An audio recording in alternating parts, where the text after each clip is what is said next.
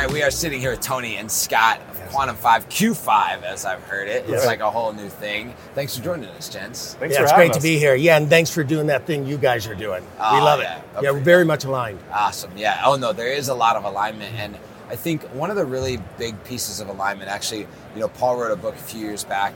Uh, the dealerships that I was a part of uh, were transitioning the way that the, the store process goes, and we're still in this place in our industry where um, what the consumer's asking of us in their engagement with us is still not being met by what we actually do. And, and you, in particular, are in the dirt with the, Yeah. the actual experience that, that is being presented by dealerships every day. Yeah. Where do you see what we need to change, like right now, as the most, the biggest impact factor to how our business interacts with clients? Great question. And when we talk about frictionless sales, we automatically think about a, a process that the salesperson or advisor, if it's frictionless service, that they have to follow. And it starts internally, it starts mentally, right? Like you have to first start thinking of how can I be more aware of what the customer is saying, right? I think too often we're thinking of, wait, what's the next step? What what does my manager want me to say? And we start course correcting instead of connecting, right? Um, so I think we've gotten better at That's a asking. T-shirt. I'm, I'm already putting it together in my mind, choosing the font and everything. we start asking i think we've gotten better at asking good open-ended questions you know hey what are we trying to accomplish what are your goals and things like that unfortunately yeah the answers start coming and we start thinking uh-oh i'm not supposed to talk about that or wait that's later in the process or something like that rather than truly listening and connecting and asking good follow-up questions probing and paraphrasing and letting the customer know that we really wanted to have a conversation this just wasn't a step to get to my next step in the process Oh, it's right? such a great, just to piggyback on that, I love that you say that because it's very true with the customer. So much of what we do is, is focused on listening mm-hmm. and being present in the conversation. We always say we're, we're trying to help teach our salespeople, service people, customer facing people to have a conversation with people again. Because when you're thinking about your process and what you're supposed to say next, you're not listening. You're not present anymore. You're not present in the discussion and they know it. So it ties into exactly what you're I talking about. it just sounds like an incredibly human approach, Right. In any type of communication, relationship, trust building, right? It's Yeah, like I mean, it's ba- like- kind of the basics. Like, imagine me and my wife having a conversation, and my whole goal is to just get her to go to the restaurant that I want to without actually telling her you that. sound like you have experience here. no, I will not claim that. But that would break the relationship every single Yeah. time, and that's what you're explaining is like, okay, instead of just like building only a process that's frictionless, mm-hmm. build a relationship that's frictionless.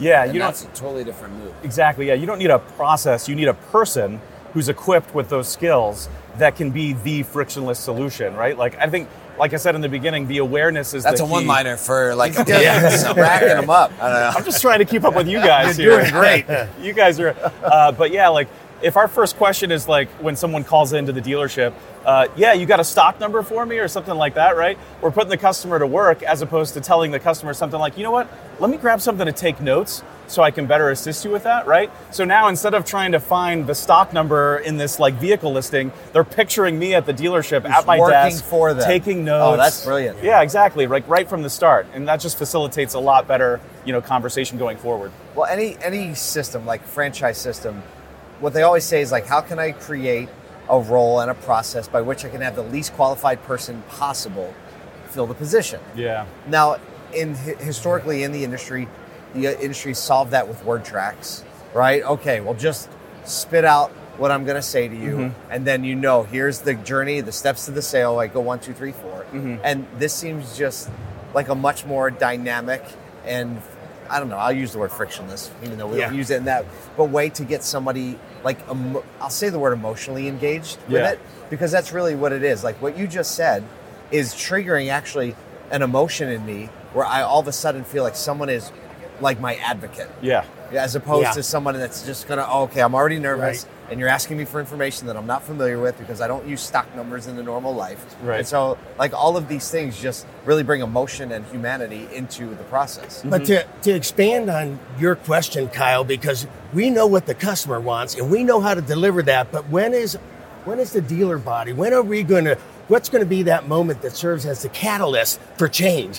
What- We, we know it, it, it's out there. It- It's, it's, it's not it's not that we know what the customer it's that we know what we want like how how is it and I think it's in every business how is it that we get into the business vertical that we're in and all of a sudden we're like we like eject ourselves from our own humanity Abandon the way we act in every other scenario. Yeah. because we are a customer too. The one delivering Right. that, you do the same process and have the same level of expectation. yeah Yeah. so yeah what what do you think would be the catalyst moment? like when do we actually go Well, I'll fine tell we're you. done with it like we're gonna figure we're gonna do Yeah. this as an industry wholesale I think we're we're witnessing it happen today. And what I've always said in the past is, having been in the retail sector for 35 years, running dealerships, I can tell you that there were often times that I knew I wasn't making it as easy as I should. I knew I probably wasn't doing it ah. right. And so the big question, so why did you continue to do that, Tony? A, I didn't know another way.